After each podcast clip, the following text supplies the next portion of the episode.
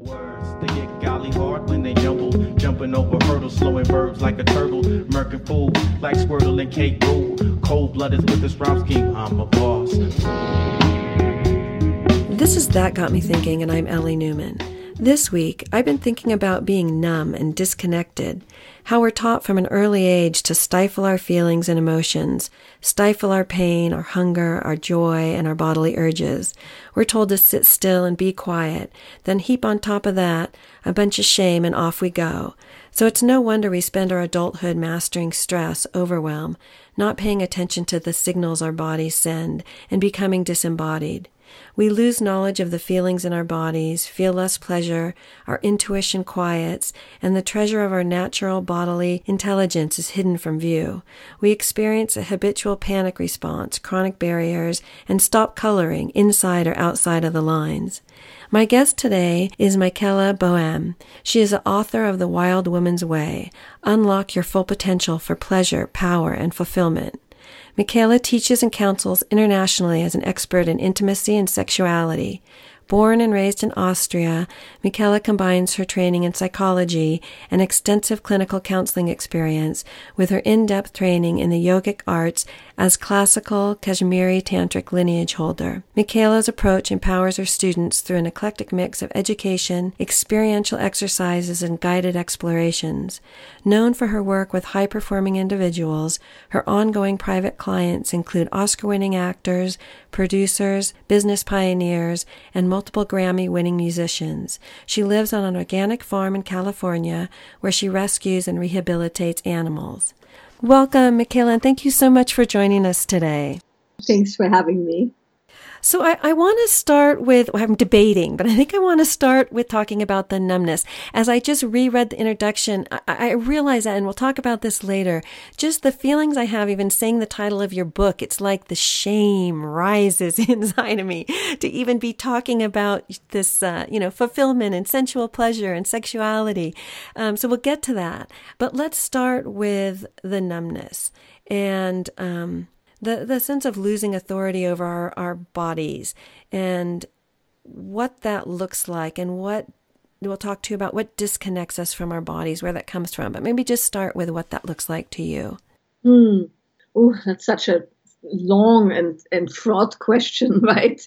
Well, I do think that, uh, you know, and when you say, you know, you feel all kinds of things just looking at the title, that is why I wrote the book, because um, a lot of the book had to do with me having to go through all the same things that everyone else goes through. Um, meaning that I, you know, the fact that I'm an expert in those uh, fields does not make me immune to why we're numb. And what it looks like, we'll talk about why in a second, uh, but what it looks like is the ever increasing disconnection from our feeling body. And what I mean by feeling body is the part of us that for millions of years has kept us alive and sane, you know, and safe, meaning uh, that internal navigation device that um, uh, comprises our instincts, uh, gives us warning signs, allows us to feel things, um, gives us intuition, uh, you know, is the is the source of strength. That particular part of us has uh, suffered simply because there's so much inflow and so much overwhelm that the system has to shut down on a certain level because otherwise we can't function. And uh, it used to be that that shutdown was a temporary thing, right? In a moment of fight or flight, for instance, when you were hunted by a tiger or something. But now uh, our entire life is such that um, the overwhelm requires that we power down certain faculties in our system. And those faculties are very important when it comes to health and also to making good decisions and interestingly enough also to setting boundaries. We can talk about that in a little bit. Uh, but also those faculties um, are the faculties needed for pleasure right? For sensual pleasure um, as in enjoying all five senses in our lives, and sexual pleasure as in having arousal and desire. You know, you mentioned um, not being immune to these things, and I think that that's wonderfully an aspect that runs through the book because you remind us, the reader, that your life and the life that you've chosen, this balanced life, and we want to talk, definitely talk about that, about choosing your life and the, the sacrifices you have to make and the choices. But you go through that, that you're still dealing with, you haven't isolated yourself and taken yourself out of the modern world. So you're still dealing with the pressures and stresses that may cause numbing. Um, but you've not only added this I, I won't even call it a practice because it's not something that you've added to your life or that you've put on top of. It's become the fabric of your life.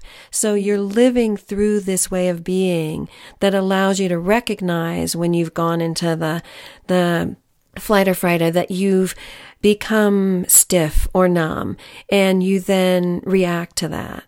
Yes. Yeah. And I think that's the important thing. Um, you know, it's easy to uh, paint a utopian or aspirational picture.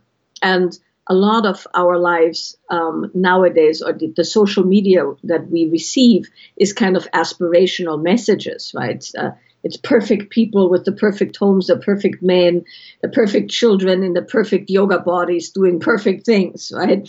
And that is, of course, not how it is for 99% of all people, and even those who per- are portrayed as perfect, it's not the case.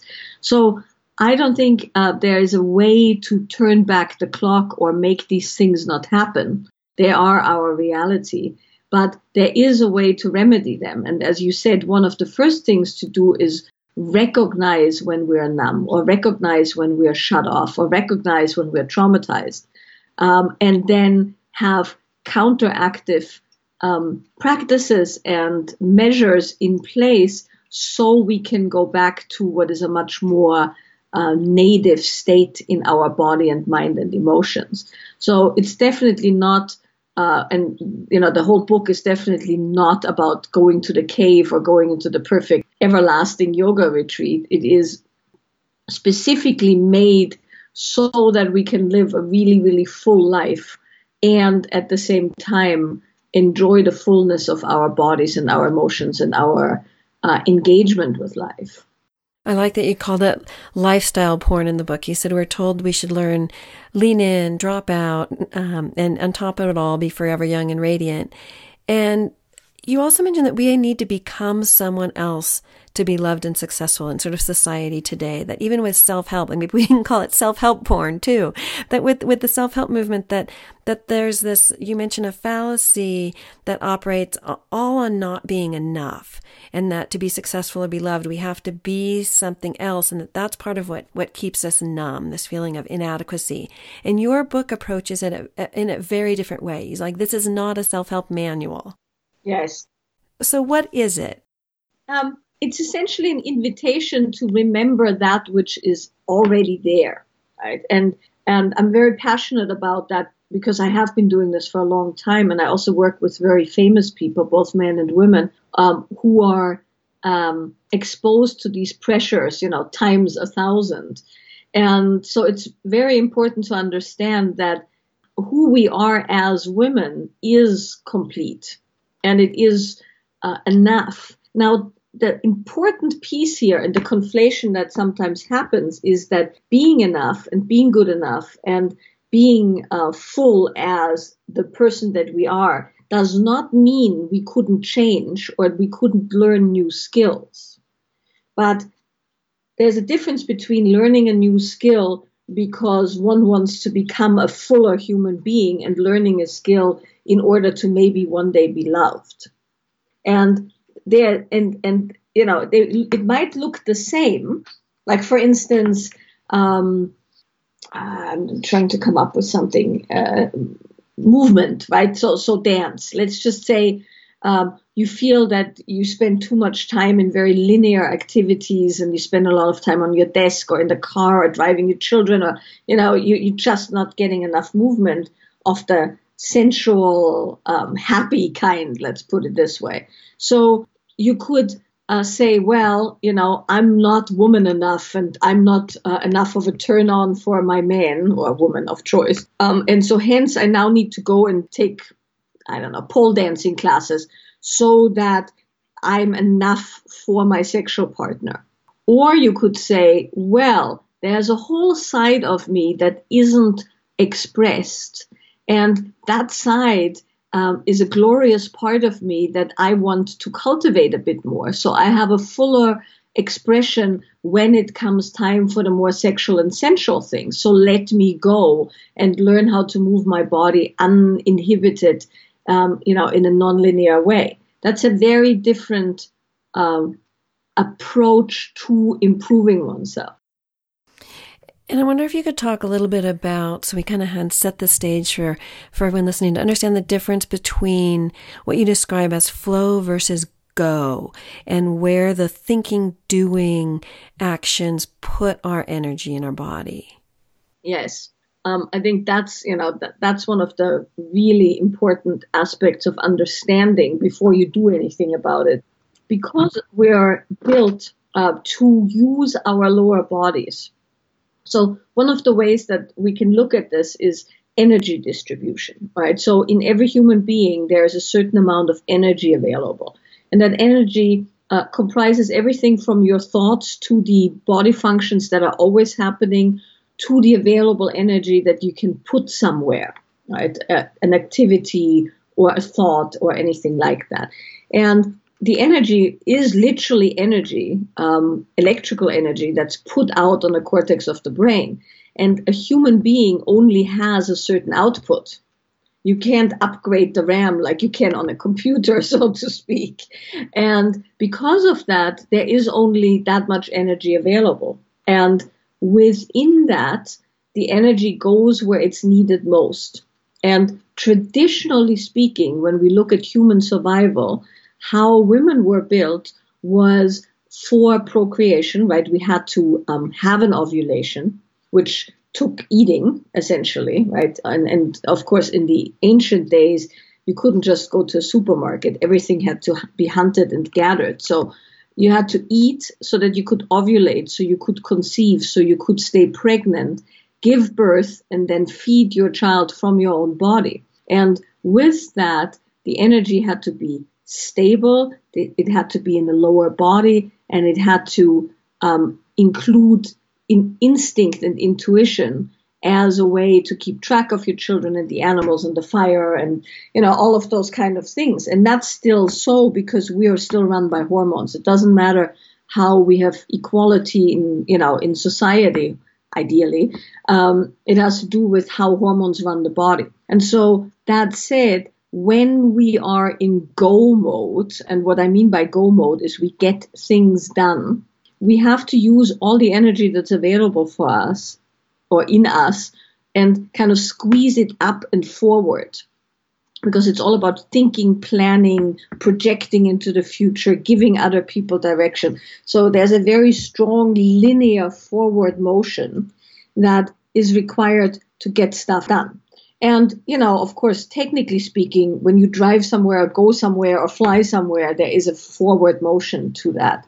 And that forward motion expresses in the energy going up into the neck and shoulders and head and jaw. And so we have a, a huge amount of complaints around that, right, in, in women's bodies the tightness in the neck and shoulders, the clenching of the jaw, the grinding of the teeth, the headaches, that feeling of buzzing in the head. That's literally energy uh, having been brought up to be used. And all the while that happens, the parts of us that are responsible for flow, so flow being the parts of us that goes with the flow, that uh, enjoys foods and company and children and puppies and music and movement and cooking and um, you know speaking and and communing that part of us sits in the lower body and that lower body is parked in a chair for most people or in a car seat or in a plane seat. So the areas that are not being used don't need a lot of power they don't need a lot of um, energy so they become parked so to speak right? And they become somewhat numb because they're not turned on with energy and attention. So there's nothing wrong with go mode. Definitely very important that we can get stuff done. And that's true for men and women alike. But if we want to engage in the activities that have to do with flow, like relationship, like sex, like pleasure, like um, community, uh, enjoyment, sensuality, all of those uh, require that energy is brought back down into the lower body. And creativity as well, right? Which is critical for everyone, even who are wanting to be in the, the go doing mode, because you're going to be more effective if you can have that aspect open as well. Yes. Um, I lump creativity in with uh, you know, procreation and, and intuition and those kind of things because it all comes from the same place. And um, creativity does not happen in the in the head. And I thought for me, one of the most sort of enlightening and also terrifying aspects of the book was you talking about our habituation to these linear patterns, right? That we're not even realizing that these aspects of ourself are shut off and that this energetic flow has been sort of blocked. Um, and and it was interesting your example of our the natural freeze response to trauma but that with the natural response it ends pretty quickly. And we unfreeze and that we're all the rest of us now in our society just sort of st- staying stuck in that frozen mode. Yes. Yeah, that's one of the most revelatory things to understand is that there's no way to escape trauma, right? And uh, trauma, um, I mean this very lightly, um, meaning uh, in in a large way, everything from you know short short term upset to severe physical, emotional, or sexual trauma, right? All of those things are stored in the body, and um, when you stub your toe, let's say, uh, you know, there's two ways to react to that. You can go ouch and maybe feel that rush of pain and then that kind of jitteriness, right, that comes from really having hurt yourself and just go with that. Or you can suck it up and move on. And when you suck it up and move on, you are inhibiting the body's natural mechanism to release trauma. And of course, when you're young and horrible things happen to you, you didn't have that choice, right? Or uh, when you had a surgery, for instance, for instance, often in surgeries or so, the, the body's natural uh, release response is being suppressed because it could be dangerous for stitches or things like that, right? So sometimes one cannot let the body do its thing. And in that case, uh, we can afterwards learn how to release old stuff and we can train ourselves to let the body release when things happen. The other uh, revelation for me, and, and I'm guessing for a lot of readers, was you say we can't force being by doing. And, and that was sort of something you might have thought about before, but the way that you present it, it's like, ah, ha, ha, of course you can't. Um, and so you give an alternate solution because so many of the other um, options out there are really about more doing to get us to a state of being. And yes. your vision and, and your approach is very different. So maybe would you mind sharing a little bit about what your vision is, and then um, we can talk about the um, rewilding of oneself and the four major aspects. So maybe start with with what what's your vision and the aim for for the work you do in the book. Well, my vision and aim, and particularly in the book, is to um, find a way to not have to do to be, right? And so one of the big ways, there's several, but one of the big ways is to relax. And when I say relax, I don't necessarily mean you have to sit and meditate or force yourself to read a book, but to become aware of the parts of the body that are habitually clenched uh, in a way that have nothing to do with the activity we're performing. And so when that habitual clench, be, when we become aware of that and when we relax that, we suddenly have a lot more energy. And that particular energy can then naturally and will naturally flow into the doing, right? So, um, so relaxation is one of them. Sensitizing is another one, um, where with fairly little amounts of um, application, huge benefits can be reaped. You talk about um, one of the goals being the deepest expression of each woman in the context of a truly meaningful life.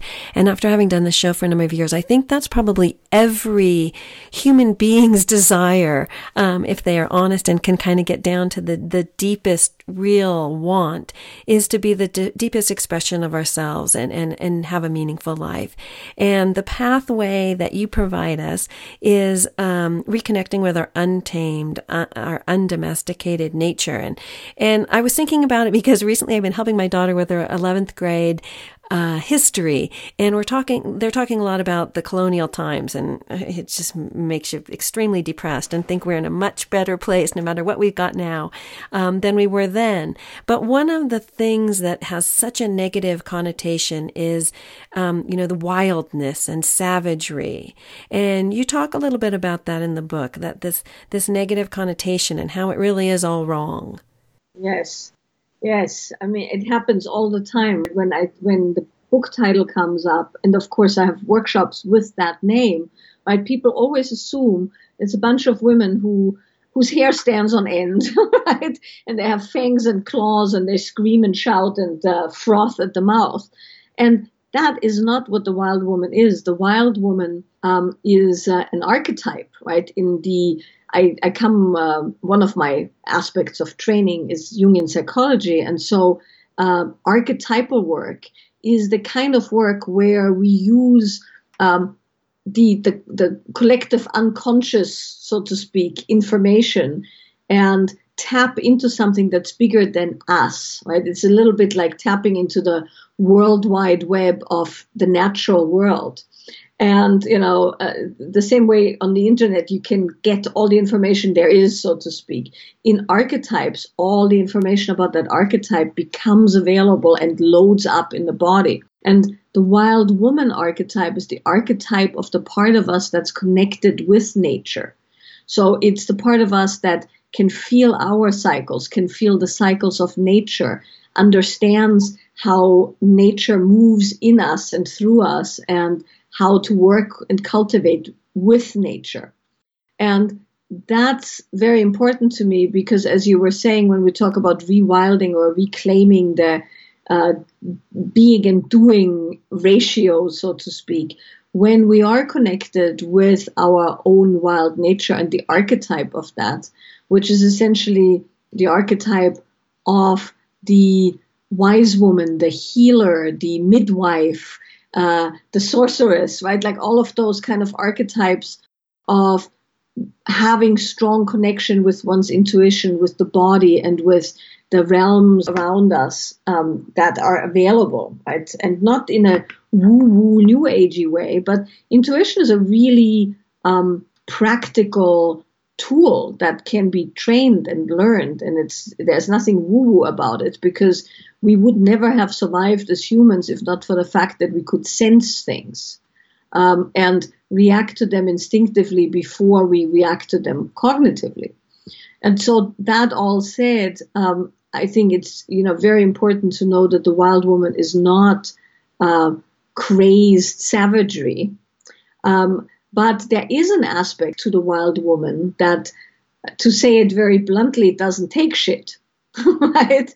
Uh, and and what I mean by that is when you are connected to your instincts and when you know what's happening inside your body, you are way less likely to consent to other people's and other situations' behaviors um, and not know what's happening, and then in the aftermath get really upset about it.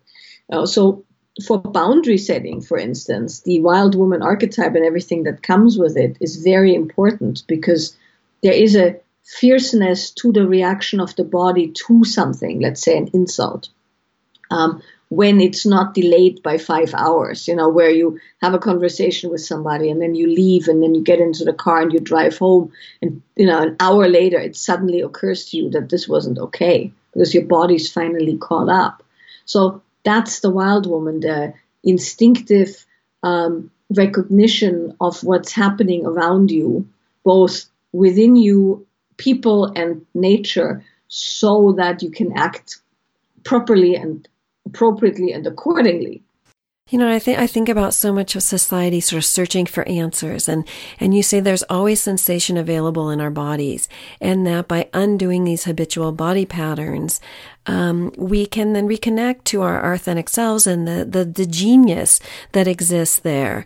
And that the body doesn't differentiate between helpful and hurtful. And that that seems to be a huge aspect of what you're sharing is that these are habitual body patterns and the body is just going to keep repeating them until we put in different and more, um, productive patterns and you approach it from instituting nonlinear movement. Why does the way we move matter? Hmm. Um, well, one of the reasons the way we move matters is that, well, there's so much to be said about that, right? But uh, meaning any movement is good movement. You know, one of the big epidemics of our times is the lack of movement. And so movement um, is very important for the body to fulfill its natural cleaning uh, function, so to speak. Everything from the lymph, right, in the purely physical, to that mechanism we talked about earlier, where the body gets to shake out and move out um, stuck and trauma patterns. So nonlinear movement is something I've developed over the years. It actually started. Um, I uh, used to see clients uh, in a rehab in a very, very um, high-end dual diagnosis rehab, meaning you know people had um, addiction issues and personality disorder issues. So one of the things I found uh, there was that uh, all the talking in the world wouldn't help what was stuck in the body was sometimes very severe trauma, and the linear movement, meaning the going somewhere, doing something, that doing versus being again, um, could, could be used and was used not only by the people in the rehab, but in general as a way to suppress that native kind of uh, release pattern of the shake and the, you know, that, that kind of shivering feeling and, and kind of a bit of a freak out feeling that comes in the body when you actually release something. And so nonlinear movement is a way to invite the body to come back to its natural release mechanisms. So it's a somatic movement uh, modality that's specifically designed to release things in a non-force way. So you don't have a cathartic experience. You're not being re-traumatized. You're just allowing the body to do what the body does best, which is clean up, uh, release, let go, because that is what the body is built for. And the other thing that was surprising in the book, like there's lots of different options for everyone that fits into your life, and it doesn't take a lot, but it takes repetition. That that is a, a super key element. Um, that you can't just sort of do it once a week or once a month, but that to, to really have an effect, it needs to be something that that's part of your everyday life. Yes, um, because we, uh, and th- this is also the important piece here with the so the uh, habitual programming of the body, of course, comes through the body learning through repetition. And the repetition makes it so that a pattern gets ingrained in the body. And as um, we learn things as children, we learn them through repetition over and over and over and over. And the body, uh, because it's very efficient, essentially goes, oh, well, I guess uh, we've learned this before. We don't need to learn that again. So that's why we don't change, right? Because there's no need for the body to learn another pattern if there's an existing pattern. And the body doesn't know that uh, we uh, have acquired patterns that are horrible, right? It's, it's just, it doesn't know. It just goes, oh, there's an existing pattern. Let's not, um, you know, add extra ones to it. And with that, of course, when you want to create a new pattern or override an existing pattern, you have to do it like you did when you learned walking or driving a car. Um, you have to practice and you have to practice as often as you can, or it won't stick. It will just keep the thing that um, is there uh, in place. And so, in your book, The Wild Woman's Way Unlock Your Full Potential for Pleasure, Power, and Fulfillment, you talk about the four aspects. And I think we've mentioned two of them sensitizing ourselves and then repetition, and then um, overload reduction exercises and motion. And one of the other things, again, a revelation, was in the focus on feeling your reaction. So internal turning toward versus manufacturing it. Um, and, and I thought that, that to me was, was a, something to really think about. Um, how is that different than one might typically behave?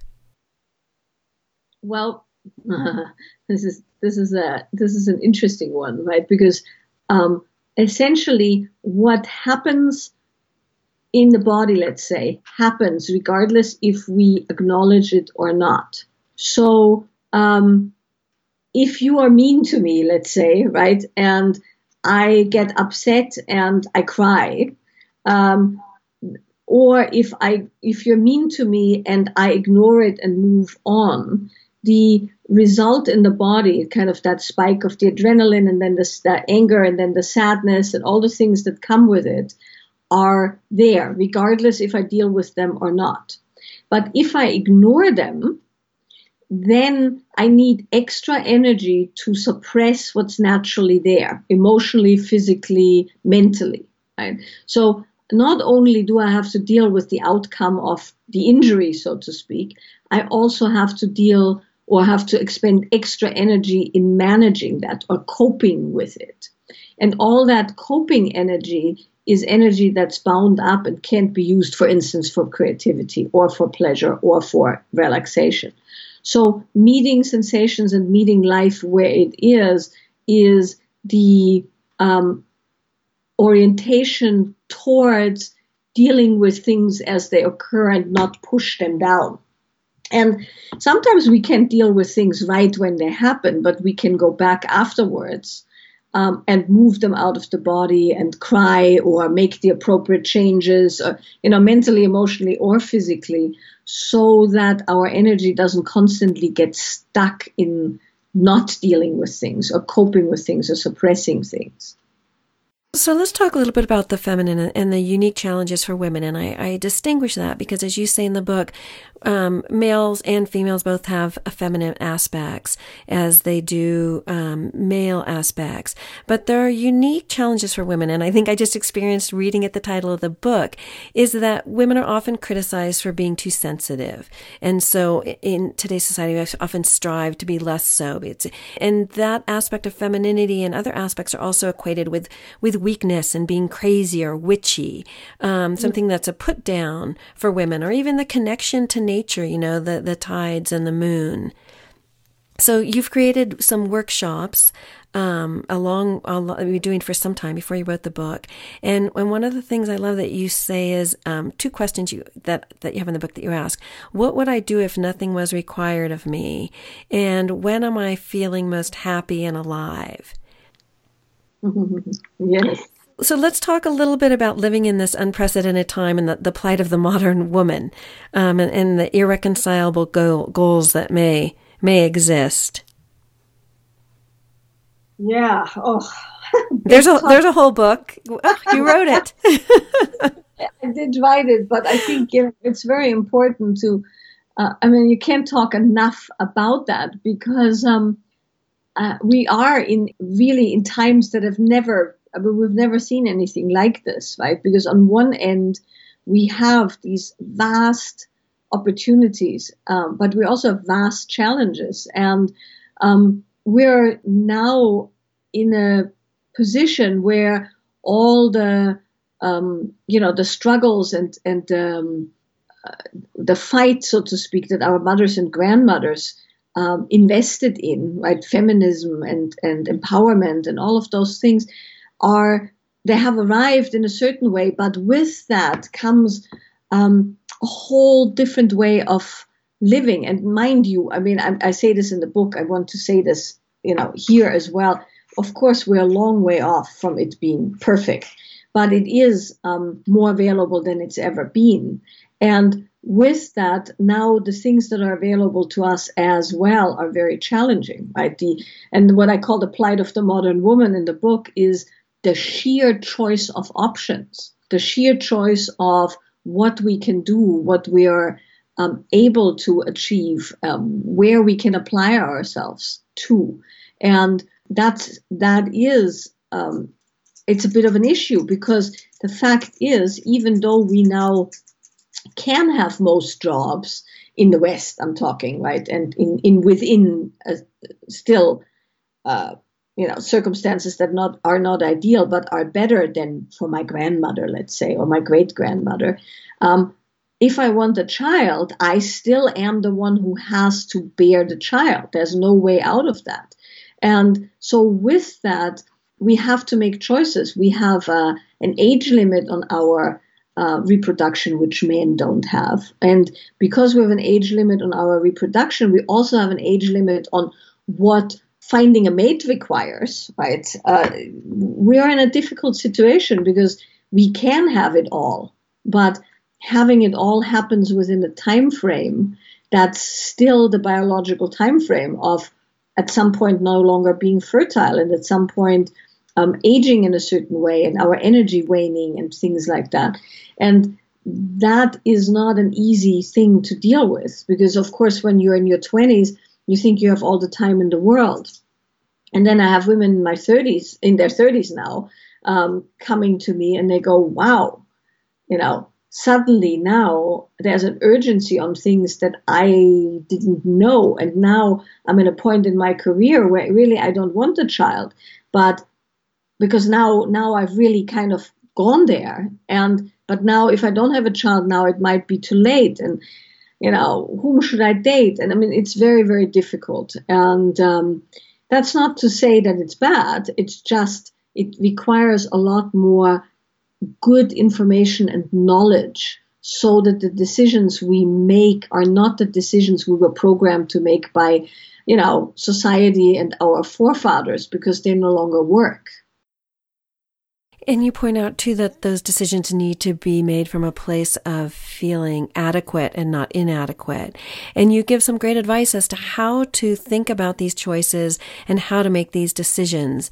Um, and you talk about doing that in your life that that you can't have it all in certainly all at the same time and that there's going to be consequences and repercussions and there's going to be sacrifices to your choices. And that that actually is something that's unavoidable. And you made me think about when i was my first year of law school in the torts class you can't sue for things um, that happened on the road not taken. You can only complain about things that happened on the road you chose and, and hold the others accountable and hold yourself accountable, right? For, for the choices that you made and not, not about the ones you didn't. Um, and I think that that's something that's often skirted in today's conversations uh, and has been certainly for the last generation that no, you know, not only can you have it all, but you, you better try to, or you're doing a disservice to the women that came before you. Right. Right. And that I've heard that often, right? That we have the responsibility to live up to the expectations of the women who came before us. And on some level, of course, that is right. And there has to be an honoring for uh, those who came before us. But um, it's your life. And it's, and you know, when we talk about children, it's also the life of dependence. And so um, it's not entirely true that we should have it all uh, just because we can. That's like saying um, I, I should have all the potato chips there are in the world because I can afford them. Right? Um, uh, when you eat certain things, they have um, there's consequences, and when you do certain things, there are consequences, and there's nothing wrong with that because cause and effect um, is what allows us to make good choices right? But it's foolish to um, expect that you can have it all and there won't be a price to pay for that. And I think what's so powerful and lovely about your book is that it connects the dots as far as until we're in a place where we are um, connected to our authentic self and that uh, genius bodily knowledge that we aren't really making these choices from a, a, place of authenticity. And you talk about a couple times about why emulation doesn't work. And then you also talk about like that, that the texture and flavor of ourselves yeah. and that we need to get to a place where we can feel that and know that. Um, and identify our flavor. And then maybe we can try on other flavors, but it has to come from a place of knowing what flavor we are. Yes, I think that's very important because this brings us back to self improvement or self help versus coming into our own, right? Because who we are um, is very unique. And um, actually, you know, no two women are alike, of course, no two humans are alike. Uh, but more often than not, either through societal or religious or political pressures, and nowadays it's social media pressure, we try and mold ourselves into something that's actually not true for us. And that requires a lot of work and it has a lot of suffering attached to it, right? Because it, it's not true to the deepest part of us. And the finding out who we are has the um, incredible benefit of making choices from a place of freedom, right? Freedom to be who we are. And so the choices are not inauthentic or conformist choices. And, you know, it's not that easy because, for instance, I write about this in the book, right? I chose not to have children.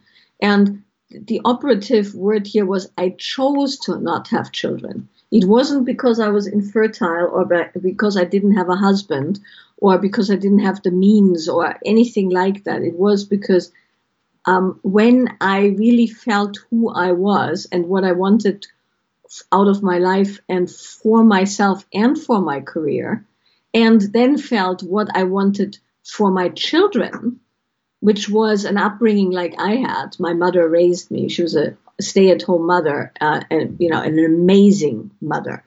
Um, and so I knew that those two things couldn't be reconciled. I couldn't be the kind of mother I wanted to be for my children and have the life I wanted to be as a woman. And um, do I have occasional pangs that I didn't fulfill that part of my of being a woman? Yes, but I feel very good about the fact that I didn't bring children into the world that had to be minded by, you know, somebody else while I was traveling, or by having um, not fulfilled th- that incredible creative drive I had as a teacher and and a you know a, counselor and a writer, in order to do something just because people thought I should be doing it. Because there was a time about in my mid 30s now you know i'm kind of over the hill so people no longer ask. They still do. They go so you don't have children? And then when i say no they automatically somehow assume that that's because i couldn't um, or, you know, but in my mid 30s, people were like openly disapproving and saying things like, well, you don't know what you're missing out on and your poor parents and don't you want to give them grandchildren? And there was a, and, and that, that pressure from the outside, you can't withstand if you don't have a solid ground on the inside where you know who you are and what's actually best for everyone involved. Um, it's too easy to cave into outside pressure when you're not fully formed in there. And so the home flavor, I talk about the home flavor, talk about the home flavor mostly as in the realm of relationship and sex, but this is also true for children and career and things like that.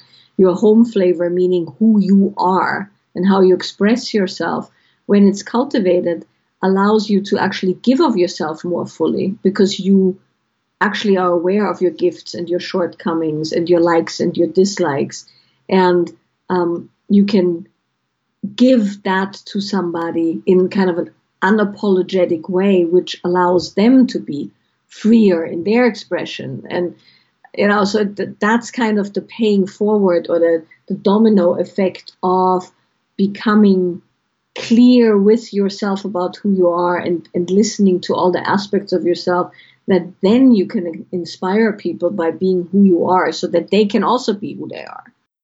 One of the, the other topics connected that you talk about in the book is the change in women's relationships and the need for community based paradigm, and that that's something that's inherent within women. But I, we, I don't think we have time for that now. So you're going to have everyone read the book on that because it's super, super important. But, but I want to talk about women being built for sexual engagement. And I think the conversation you have around that and the depolarizing of our sexual relationships, I think is anyone that reads this, you're going to save a lot of marriages. And I'm sure you have saved a lot of marriages with this. Um, your conversation around sexual preference and the ideas that there are these poles um, that need to exist for sexual tension and within erotic preference, the Shiva and the Shakti. And so maybe we could just talk a little bit around your conversation you have about diminishing attraction and the idea of this lost spark and that it could, yes, maybe be uh, a separation of common goals and values and miscommunication, but that oftentimes it's this loss of sexual attraction because there's a loss of polarity and erotic friction. Mm. Yeah, I think um, you know, the, the, these are very old concepts, right? Meaning uh, the whole play of the internal and external masculine and feminine goes back to the, you know, really ancient texts, particularly in the Buddhist and Hindu traditions, but also in the ancient Christian traditions, right? Where we look at our internal parts, the go and the flow part, so to speak, within ourselves. And then the go and flow between two people. And what creates strong att- attraction between two people is opposition, right? And everybody knows that because it goes opposite attracts. Well, yes, opposites attract for the reason that people are very different, and that difference creates two distinct poles. And those two poles then create what is now called polarity, right? Which is the attraction between a plus and a minus, a dark and a light, right? So polarization is the key or the, the spark that makes for sexual attraction. And there's, of course, chemistry and other things. But when we talk about that, and the thing that I realized in my many years of being a couples counselor, um, and that I'm very, and I write about this, of course, in the book, that I'm very adamant about, is that people understand the difference between relationship and sexual attraction. And that's super important because relationship is based on sameness. So the more you have in common with someone, um, the better your relationship with them will be. And that's fairly apparent, right? If you work with somebody, you have um, only the work in common. But that can be a pretty strong bond uh, that you can align yourself with. Um, but if you meet somebody and uh, you don't know them, there's this beautiful moment where you get to know each other, and in the getting to know each other in that honeymoon period, you discover what you have in common. You know, you both find out you have an obscure love of uh, medieval French literature or something, and you love sushi, and oh, and you know some people in common back in New York City in your university days, and so you create sameness, and the sameness makes for the compatibility of the relationship. And while that process happens, you are acutely aware of the differences, and that is why most relationships, when they start, have such a strong spark, uh, such a strong sexual um, reaction. Then, though, what happens is um, in order to make the relationship good, you have to create more and more sameness because, um, like I said, it is all about common values, common interests, having the same ideas about money, politics, child rearing, religion, right? The more you have in common, the better you get along. And the more you have in common, though, the less um, distance there is between the two poles. And eventually, if you are lucky, and I'm you know I'm saying this as in it is much harder to find good relationship than it is to create sexual attraction. Actually, so sexual attraction is built on principles, while that kind of relationship where you can be with somebody and agree with them and have good communication and have common values, that's not as easy to find. But in the process of the common values and the coming closer and closer and closer together, the sexual spark will wear off because you're just too similar. And um, two, you know, two people who no longer are far enough apart that there can be a spark between the two poles might have a very lovely, loving and, and close relationship, but they might not have crazy sex anymore or it might not want to have sex at all. You sometimes see that. I always joke in my workshops when you see these people in their Winnebago with their matching tracksuits and they're walking somewhere holding hands, you know they have a great relationship, but they're not getting it on that night. You know, because they're they're pretty much the same person. And that's not a problem if you know that when you want to create that spark, you have to make yourself different again. And that's not so hard to do when you know the principles, which I describe in detail in the book, right? And, and I give specific exercises and things that can be done so, for the sake of having the sexual spark, not every moment of the day, but for the sake of having the sexual spark, you know how to pull apart again and become two separate humans. And then that repolarizes the relationship. And I love that you say that with such, well, of course. And I think that, that people don't realize that. I think people think, oh, the spark is there or it's not there. And once it's gone, it's out. And, you know, too bad there's no going back. And, and that was maybe the biggest revelation in your book. I was like, oh my gosh, like it, you so in such a clear cut, obvious manner, you lay out these not very difficult or challenging steps as to how to bring the spark back. Yes.